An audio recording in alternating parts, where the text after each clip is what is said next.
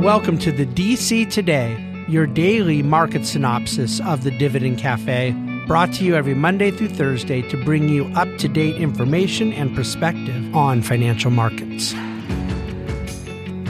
Well, hello and welcome to the DC Today Monday edition, day after the Super Bowl edition, and I might add from uh, Pensacola, Florida edition, which is not exactly normal. So, we uh, had an update in the market if you're talking about the Dow and the defensives, and we had a down day, barely, with the NASDAQ, but it's been more the opposite lately. You've had more risk on with things like tech and, and, and consumer discretionary, and uh, the defensives have lagged a little bit more.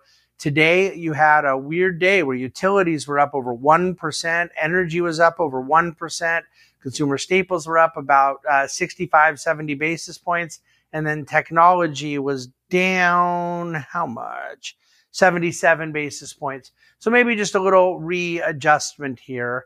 Um, I'm going to go through the normal things we do on Monday just real quickly, talk through kind of some of the market points and, and some of the other categories we like to go through. I did want to say a quick note, just thanking people gave feedback about our kind of adjustments we made on the DC Today program. It, re- it was a lot of encouragement, a lot of positive comments, and both Brian and I really appreciated that. And uh, hopefully, you'll keep the comments coming. We want to continue using this medium uh, to make sure we're giving information that's valuable to you in a way that's valuable to you. I would really recommend those of you missed Dividend Cafe on Friday to check that out. Uh, just in the sense that there were three different topics, all three of which I believe are quite important that made their way in. So whether it's the video, the podcast, or the written, check that out. So the futures last night opened up down 30 points. I can I would love to know what futures traders were on their desk because uh, the futures opened literally during the national anthem for the Super Bowl, and any kind of trader that was not watching the Super Bowl has no business being in this profession. So um, it was a obviously muted deal there, but futures are down 30, and by the time the game was over, futures were basically flat, up a couple points. But then um, this morning, the Dow opened up about 25 points and it got up within the next few hours in the first half of the day over 200 points. It gave some of that back. The Dow ended up closing up 126 points. It's about a third of a percentage point on the Dow, but again with the Nasdaq down 30 basis points and the S&P was down just 9. The data point I want to share is something I had just been studying here this afternoon, the high yield CDX spreads. The, so basically it's the spreads that are measuring um, the lower rated corporate credits. It's a very important risk barometer. And it's down to 350 basis points. Okay. What that means is that the cost on high yield debt of insuring it or protecting it is at a very low level. It had gotten up to about 600 basis points um, in the later portion of 2022. Now, it isn't at an all time low. 250 is where I think it's ridiculously low, that there's not nearly enough respect for risk. It's an index I've been personally watching since 2007, and there was a heavy factor in how I adjudicated things both pre, during, and post financial crisis. I don't think it's a great timing mechanism necessarily, but it is indicative right now of the fact that there is a pretty high appetite for risk and a very low appetite for protecting against risk. The put call ratio has gotten very low again. There's a certain amount of complacency in the market. Do with that what you please. But the high yield CDX to me is still indicating that liquidity, people's perception what the Fed will be doing, uh, cost of capital, that there there are uh, forward expectations of uh, good days to come. Okay, what else do I want to go through here on the market? Small cap is up 27%. The Russell 2000, as far as the index, from its late uh, 2023 low point. Um, news stories, besides the congratulations we'll give to the Kansas City Chiefs for their overtime uh, win in the Super Bowl last night, the uh, former president Donald Trump did ask the Supreme Court today to, to, to rule as to whether or not his case that he lost with the appeals court about presidential immunity on some of these charges he has by going up to the next level Supreme Court, regardless of what they end up ruling there. I'll withhold my guess on that. um, it is still very likely to delay things further. So I think that's kind of the the bigger news event today. There isn't a lot in the news cycle, by the way. Economically, though, tomorrow the CPI number for the month of January comes out. So consumer price index is largely expected to continue moving lower, both because there are the disinflationary factors I've been talking about for some time, but then the measurement of it all it's well known that the rents and shelter and housing related uh, measurements have lagged significantly, far longer than I think is rational or reasonable. And so, regardless of what's happening with other price levels, there's an expectation that CPI will be headed downwards because they know that the, this rent barometer is going to be headed downwards. We'll see how that number comes in tomorrow, Tuesday. Um, the Senate now, because they didn't filibuster, they got through the procedural hurdles.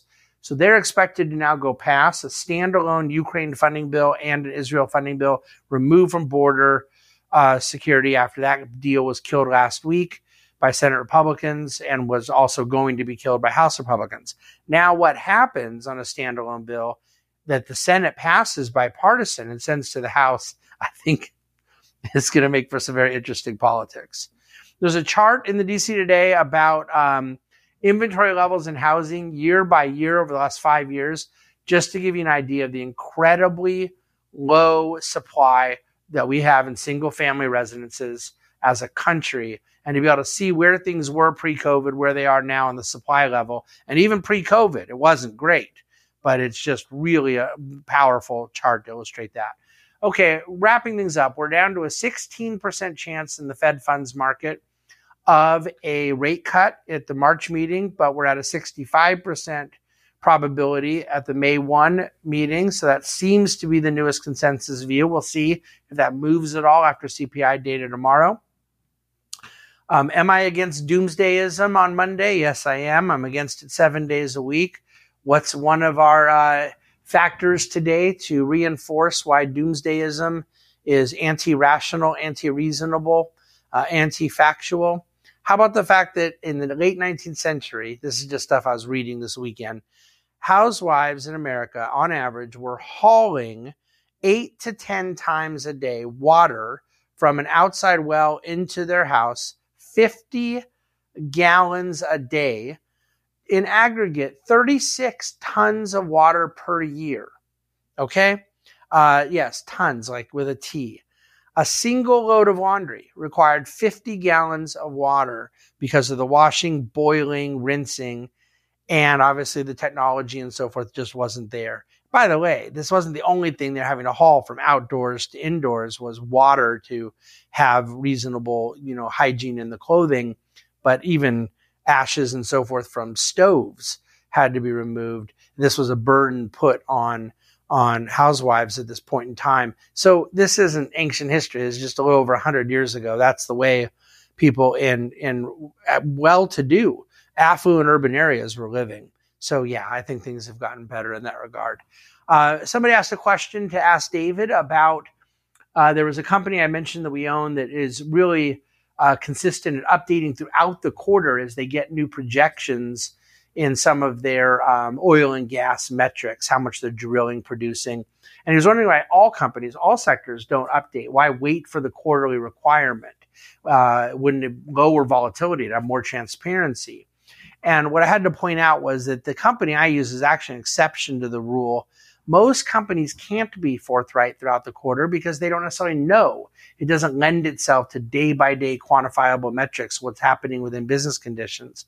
But let's say they did have an indication, giving up that data more frequently than is required exposes them to risk, accountability, regulators. There's certain um, uh, uh, liability that could come up. And I think a lot of companies have just said, why are we doing this? To be nice?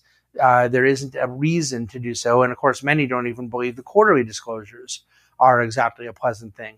But then third is the competitiveness of it. Why if you're giving that data to the public, uh, you're giving it to your competitors as well. And so there, there are some industries where it may not be a concern. That is certainly the case. The example I used with Exxon, but I don't think um, it is true of every uh, sector.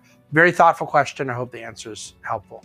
I'm going to leave it there. I look forward to giving you what's on David's mind each of the next three days in the DC Today.